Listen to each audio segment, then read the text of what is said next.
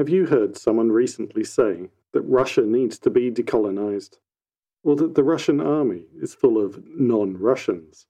And that its invasion of Ukraine is driven by Russia's imperial mindset? Where are Russia's colonies? Who are these non Russians of Russia? And why do they think they have a claim to Ukraine? The Russian Empire History Podcast is the history of all the peoples of the Russian Empire going back to the beginning and tracing their path through to today, from the Eastern Slavs to the indigenous peoples of Siberia, from the Finno-Ugrian peoples of the northern forests to the peoples of the Caucasus, from Poland to the Iranic and Turkic peoples of the steppe. Join me, JP Bristow, in the Russian Empire History Podcast as I explore how and why we got to today's Russia. Kia ora, g'day, and welcome to the history of Aotearoa, New Zealand. Episode 96 The Six O'Clock Swill. This podcast is supported by our amazing patrons, such as Ben. If you want to support HANZ, go to patreon.com slash history Aotearoa. Last time, we talked about New Zealand's flirtation with prohibition a bit more in depth. Today, we will focus on a specific part of that, which we have also discussed before the closing time for pubs, known as the 6 o'clock swill. Introduced in 1918, the 6 o'clock swill was the colloquial name for the legally enforced closing time for pubs. The way it came about was the New Zealand Women's Christian Temperance Union presented the first of what ended up being three petitions to Parliament, calling for the end of liquor sales. This petition had 67,000 signatures. The other two petitions were presented alongside the Alliance, which helped push forward the government's decision to not give them what they wanted, but to give them something else, which was the swill. Later, when the government was thinking of getting rid of the swill, the union campaigned to keep it, but obviously was unsuccessful. You may remember that the idea of the whole thing was to stop blokes from being drunk and instead be more productive for the war effort. Although it was meant to be a temporary wartime measure, the swill would continue until the late 1960s. The thing was that although the law said pubs had to close by 6 pm, hotels got a little more leeway. Drinking could occur after 6 if the person was staying in the hotel. This led to some quote unquote hotels, which were just glorified pubs, only having a couple of rooms just so that they could say it was all above board. Often they would do everything they could to stop customers from booking rooms. If they did get a room, they had to sign a book to say that they were staying and were allowed to drink after hours. It wasn't uncommon for people who were actually staying in the hotel to be asked to sign in for perfect strangers to allow them to also drink after 6 pm. Drinking after hours and trying to find booze when no one was meant to sell it to you was a popular and kinda national pastime. Many times, especially in Otago and the West Coast, closing times were totally ignored by pubs.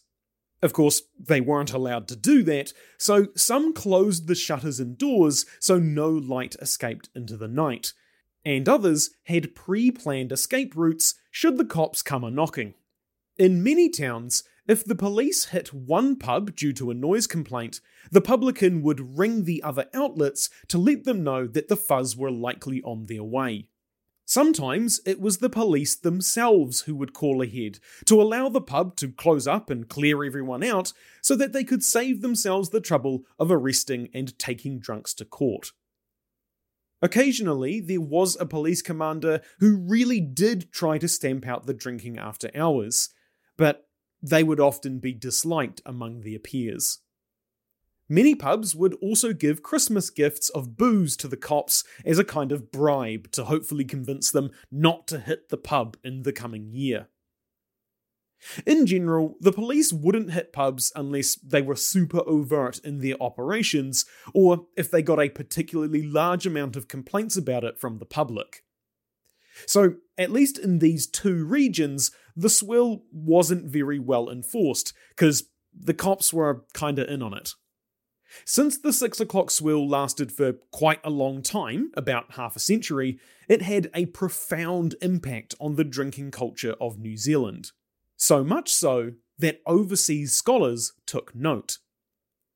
Robin Wink, an anthropologist and historian from the University of Colorado, came to Aotearoa in 1952 and remarked on New Zealand's drinking culture, quote, To the psychologist, the high drinking rate in New Zealand is a reflection of the same tendency which the high suicide rate shows that the New Zealander is wrapped up in himself, turned inward, an introvert who exerts aggression against himself rather than aggression against others. New Zealanders not only do not appreciate good liquor when it is presented to them, they are unable to drink and hold it with any grace. I have seen youngsters intoxicated on three bottles of beer, an unheard of phenomenon in the States. How it is possible to lose control of one's sense on beer is a question all American visitors have raised. With the exception of weak American tinned beer, New Zealand beer is often weaker than American brews. Wink was obviously exaggerating and was stepping beyond the bounds of his expertise, given he is a historian, not a psychologist, but weirdly claims all of this is obvious to one of that profession. He did proceed to get closer to the real answer, though.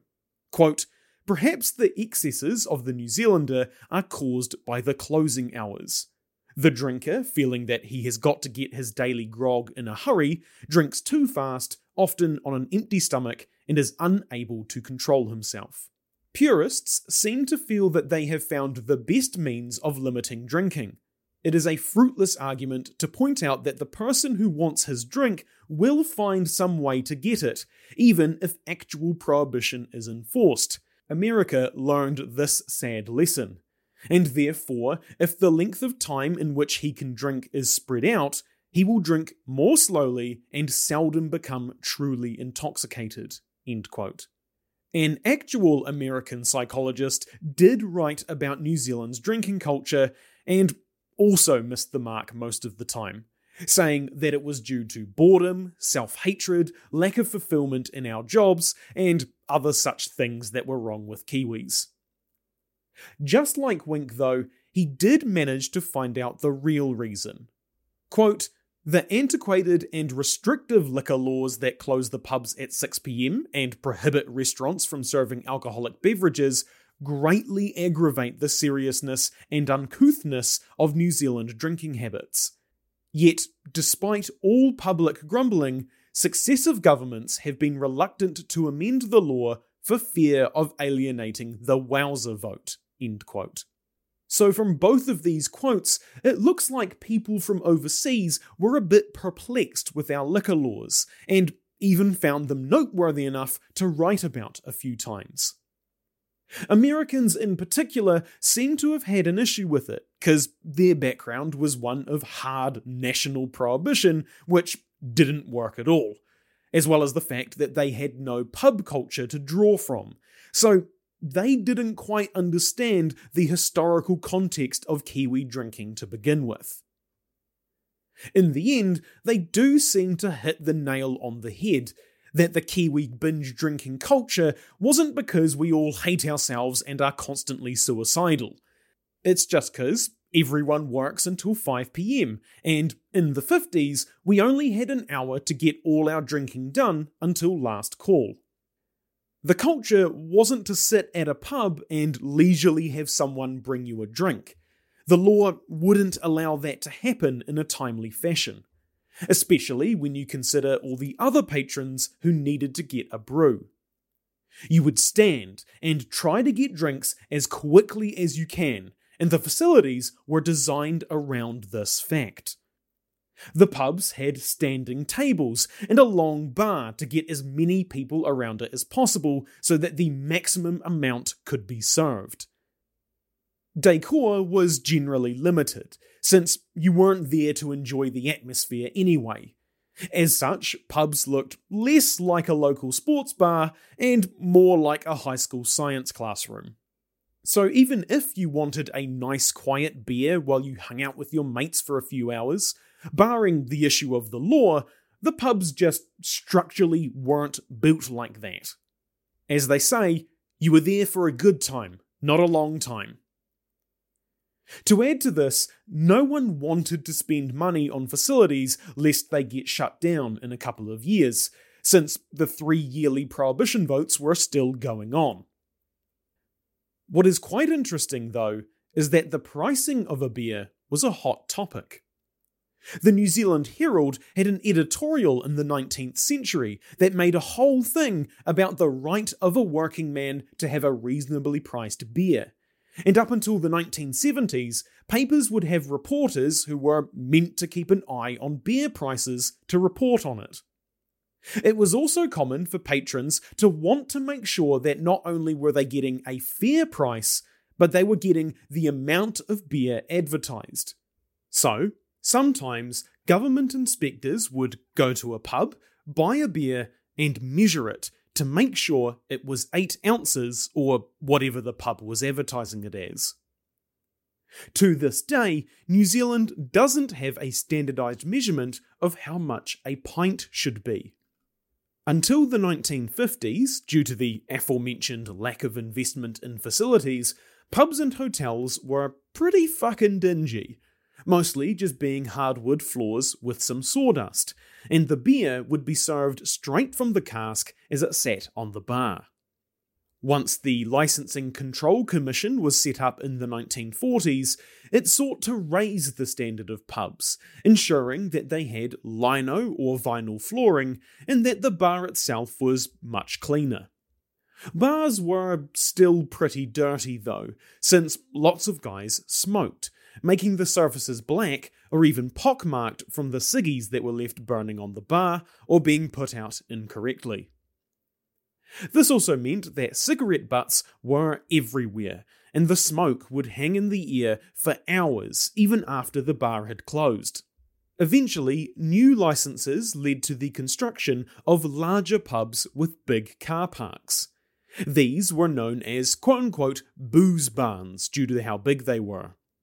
Unfortunately, unlike the smaller local pubs that had always been around, these bigger ones encouraged people to bring their cars due to the large car park, which led to another issue around drink driving.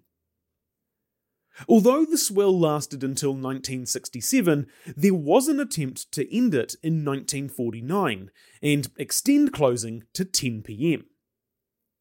This was decided in the same manner as all prohibition decisions were by national referendum. However, the Wets were defeated and the swill continued because three times as many people voted to keep it. Not a single electorate got over 50% of the votes for 10pm closing. Only four electorates came close two on the west coast and two Māori electorates. This was despite a 1945 commission recommending that the closing time be extended, due to the law being breached so often all across the country, effectively meaning it basically didn't matter anymore. So, according to the public, they were happy with the status quo from 1918, and the brewing industry were happy with the compromise, because it meant that the prohibitionists had calmed down, so the threat of a total ban was much reduced.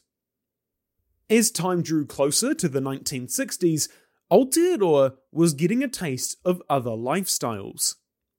Television was bringing with it scenes of other ways of life. Kiwis were travelling internationally more and seeing what life was like in other countries, as well as what their drinking habits were. Things like cocktails, beer and wine with dinner, or even just the fantastical idea that one could have a relationship with alcohol that didn't involve getting wasted. This kinda resulted in New Zealand realizing that the swill was the thing holding us back. Because if we wanted all of these nice things that the rest of the world was enjoying, the swill had to go. The National Party did have a policy in 1962 to change the law to remove the swill, but the memory of the 1949 referendum was still fresh in their mind. This was despite another report in 1960 which recommended extending closing hours to 11:30 p.m. Prime Minister Keith Holyoake didn't want to change the law without clear public endorsement, especially with a mandate from 18 years prior that showed that the country wanted to keep the swill. As such, the government would only consider extending closing times if another referendum showed that the public wanted change. However, it was already clear by the early 1960s that the public were keen for a change. The first move was made by the Licensing Amendment Act of 1961, which allowed licenses to be issued to restaurants so people could have a wine or beer with dinner. This was really the first time anyone in New Zealand could order a drink with dinner at a restaurant, and it began to change the way Kiwis drank. Only 10 licenses were available for the whole country in the early years, with only 9 of those being issued, mostly in Auckland and Wellington, with one in Rotorua and one in Christchurch. The 10th wasn't issued at all, since no other restaurant met the standard required. The main problem with this change was that it was a bit elitist. The licenses were issued to high end restaurants and wasn't really in the reach of people with lower incomes, which, according to former Prime Minister Walter Nash, wasn't fair. This is also where we see BYO culture starting to develop for restaurants. In 1967, it was decided that two referenda would be held the first as to whether parliamentary terms should be three or four years, which isn't really relevant to us, but the other one was to decide whether the public preferred 6 or 10 pm for the closing of hotels and pubs. Debates on the closing time issue revolved around things like whether bars should have a meal break in the evenings by just closing for a bit, and whether opening hours should be the same across the country or be different depending on the needs of each region. Police were generally supportive of the proposed changes, and in an interesting about face, so were a lot of religious leaders. The Anglican Bishop of Auckland, Right Reverend Gowing, saying of New Zealand's drinking that it was one of our most degrading national habits. The referendum showed that Kiwis had changed their opinion over the last two decades on how booze should be sold and regulated, the 10pm closing getting nearly double the vote of 6pm. Interestingly, in the electorates of Westland, Buller, and Southern Māori, three of the four electorates that nearly voted in favour in the 1949 referendum were close again for this one. In other words, even though the rest of the country had had a drastic change of opinion on the swill, these electorates had stayed mostly the same. For the West Coast ones, this maybe could be explained by the fact that those electorates were largely ignoring the closing times anyway, so there hadn't been any real noticeable change over the last 20 years with the government being given the clearest mandate they were ever going to get, legislation to end the swill quickly followed. The final day of 6pm closing being a month after the referendum results came in. The first night of a later closing did see the odd issue, with some hotels closing their doors as workers refused to work past 7pm until a new night pay rate was introduced. Some patrons also had to remind pub owners, who were used to getting home pretty early, that they were obliged to stay open until 10pm.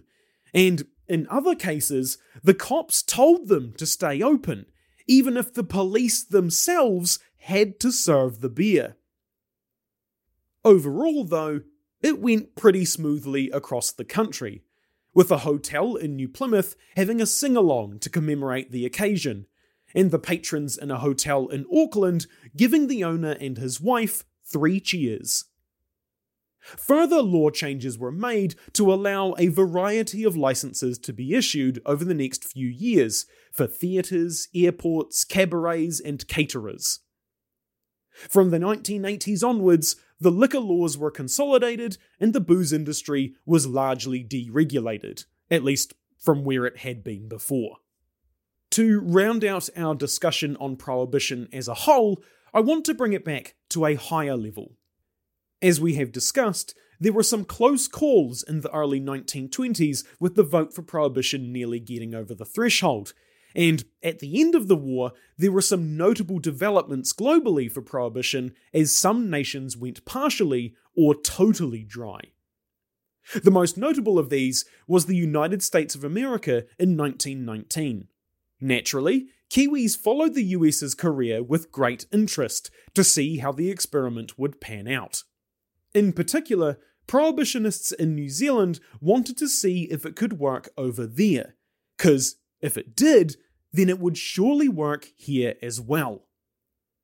However, when people talked about the US situation and pulled out statistics to support their arguments, the numbers tended to change depending on who was quoting them.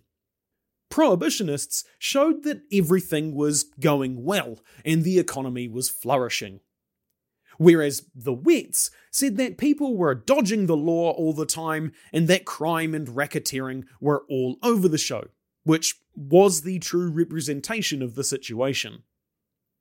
That's also ignoring the fact that the US government was poisoning their own population with intentionally spiked alcohol, which wasn't learned until much later. Eventually, prohibition stopped in the US as pressure mounted, as did pretty much every other country that started it after World War I. America dropping prohibition was a big hit to the movement here in New Zealand, and towards the end of the 1920s, it was clear via the voting that the appetite for a total ban was retreating. 40.1% in favour in 1928 and 29.6% in 1935 a stark contrast to the 49% and 49.7% that was achieved in the two 1919 referendums. There was no prohibition vote in 1931 due to budget cuts from the Depression, and from that point on, the vote never got more than 30% in favour of an alcohol ban. There was still some background support, though, even up until the late 80s. One in five voters still supported it. But the majority of the general public just didn't care. Especially with the swill ending, which made drinking able to happen for longer in a healthier way and thus was more culturally accepted. This ultimately resulted in the referendums for prohibition being abolished in 1987, with most of the electorates that were dry going wet by the 1940s. But Eden, Roskill, and Tawa were still dry all the way up until 1999. So, in the end, after nearly two centuries of experimenting with various forms of prohibition and regulation around the country, that just leaves one question Did it work? Or I suppose to be more accurate, did it improve New Zealand's drinking culture, resulting in us having a better relationship with alcohol? Of course, the prohibitionists would say that we should have totally banned it and we shouldn't be drinking at all. But let's recognise that a lot of people do drink, it is culturally accepted, so did these measures result in us drinking in a safer and healthier way? Well, in terms of electorates that went dry, there was almost always a wet one nearby. This often encouraged people to get absolutely steamed in the next electorate over. The last train to Port Chalmers each day was a famous one, because the port was dry, but Dunedin was wet. So the Chalmers guys would get smashed in town and then take the train back home, making, quote, almost the drunkest train in all Australasia, end quote, as reported by the Sydney Bulletin in 1903. Probably a bit of an exaggeration, but this wasn't uncommon across New Zealand or even Australia. People would also purchase beer for personal consumption to take back to baches and campgrounds that were in dry areas, which was perfectly legal since the rules did allow for a certain amount of importing across electorate lines. When an area went dry, often there was a lucrative business opportunity in transporting 10 litre jugs from outside the area into it, since the ban was on the sale of alcohol. The alcohol would be sold when within the dry area, and that was illegal, but that was all done under the table. As an example, Invercargill imported just over half a million litres of booze in the first two years of being dry. This figure also doesn't include the Hokonui moonshine distilled in the hills near Gore, or any homebrew people made, the latter being allowed in the law. One person said they remembered being in Taihape, noting they had an unusually large amount of trains for the size of the town. He chatted to the drivers and learned that they earned a fair amount of money from taking beer orders by telephone from the dry King Country. If we go back a bit further, what about the temperance unions? Even if they ultimately were unable to make prohibition a national reality, did their campaigning bring a wider awareness to the issue and result in people drinking less? Well, yes and no. Drinking in general pretty much halved from 1870 to 1890, the period where the unions were really gaining traction. But that wasn't directly a result of their actions. It was most likely due to more women arriving in New Zealand and getting married, who reined in their husbands as they moved into a more settled and familial lifestyle. Additionally, the gold rush was ending, so a lot of those single, male, heavy drinkers were moving on to greener, or rather shinier, pastures. The NZWCTU was an influential organisation during this time, so some of these women who were arriving from Europe may have been part of the Union or supported their efforts. But it would be a stretch to say that temperance unions were the reason excess drinking reduced. In terms of the swill, we've discussed quite a lot of the results of that. The head of DB, Sir Henry Kelliher, thought New Zealand should have kept the swill, saying that even though men slammed all of their drinking into an hour, at least they went home at a reasonable time. However, the side effect of that was buses around six o'clock being known to have drunk fellas on them. The swill, by virtue of going on the longest and being the most recent, has had probably the largest effect on New Zealand's modern drinking culture. A whole generation of drinkers were taught that the best way to consume alcohol was to down it as fast as possible and keep going until you couldn't, since the system, the pubs, the police, the law, all facilitated that. So, to go back to my original question, did it work? Do we have a better relationship with alcohol now than, say, 100 or 200 years ago? Of course, that is a somewhat objective question, but in my opinion, no. People are always going to find a way to consume alcohol, regardless of whether you restrict or ban it. It's a pattern we have seen in pretty much every case of prohibition across the world. Humans have been drinking booze for thousands of years, and I can't see us stopping now. In fact, I would even go so far as to say that the swill and prohibition have done more harm than good. Because in the end, it isn't the drinking, it's how we're drinking. Slamming back as many beers or shots as you can as quickly as possible isn't healthy. Not just for your body, but that's how you end up doing things you shouldn't, or ending up in dangerous situations with impaired judgment. But there was a time that the Parliament of New Zealand encouraged just that sort of drinking behaviour, and it is still affecting our culture today. Next time, we will go in depth into another event that we just skipped over the West Coast Beer Boycott, which has a link to a series of institutions all across the country. If you want to send me feedback, ask a question, suggest a topic, or just have a chinwag, you can find my email and social media on historyaotearoa.com.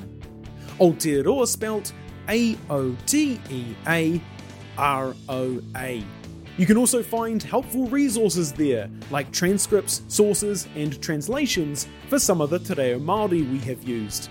You can help support HANZ through Patreon, buying merch, or giving us a review. It means a lot and helps spread the story of Aotearoa New Zealand. As always, haere tu atu, hoki tu mai. See you next time.